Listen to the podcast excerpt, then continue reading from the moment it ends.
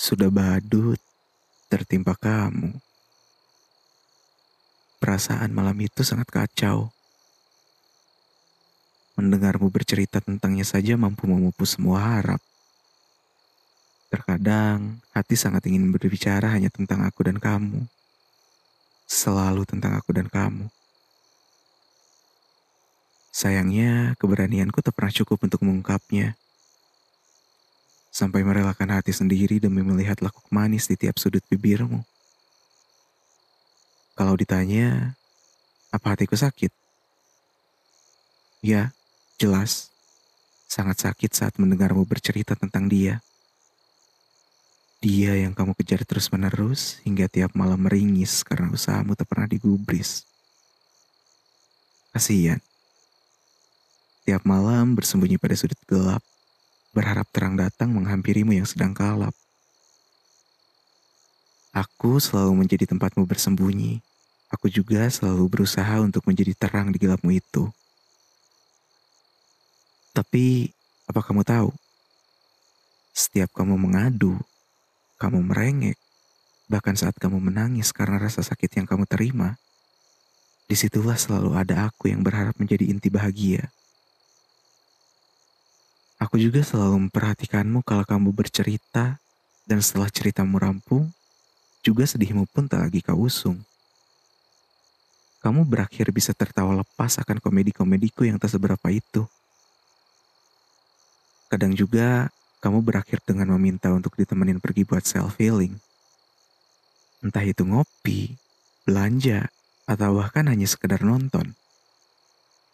Aku nggak tahu sih, apa hal-hal itu belum cukup untuk setidaknya membuatmu tertarik sedikit saja terhadapku? Apa kamu berpikir hanya untuk dirimu sendiri tanpa mempertimbangkan aku yang udah merelakan waktu-waktuku hanya untuk menemanimu? Lagi-lagi, aku tak bisa egois seperti itu. Aku hanyalah aku, dan begitu juga kamu. Aku juga terkadang lupa bahwa sesungguhnya kita bukanlah apa-apa. Hanya dua orang manusia yang bisa saling bercerita, gak boleh ada rasa suka, apalagi jatuh cinta. Mungkin kurang lebih begitulah kita seharusnya. Tapi mau bagaimanapun, aku juga seorang manusia umum sama seperti yang lainnya. Memiliki hati, memiliki rasa, juga kasih dan sayang. Dan sayangnya, aku merasa bahwa semua aspek tersebut tumpah ke arahmu yang sedang menyukai orang lain. Lebih menyedihkan lagi, bukan? Berpura-pura untuk selalu terlihat baik-baik saja, padahal hatinya sedang luka di tepis nestapa. Pada akhirnya, aku terpaksa harus bermuka dua. Walaupun bermuka dua cenderung memiliki konotasi negatif di kalangan orang banyak. Tapi, bagiku hal tersebut memiliki arti yang luas. Bukan hanya bersikap baik di depan dan buruk di belakang. Tapi bisa juga berarti baik-baik saja di depanmu, dan di belakangmu aku merasa tersiksa. Akan lebih relate dengan kata badut mungkin untuk anak-anak zaman sekarang. Ya, memang lucu sih kalaupun disebut demikian. Tapi ya mau gimana? Aku pun memang cuma bisa berdiri di sini, menanti kamu sadar, atau bahkan menunggu rasa suka itu berpaling ke hati yang lain.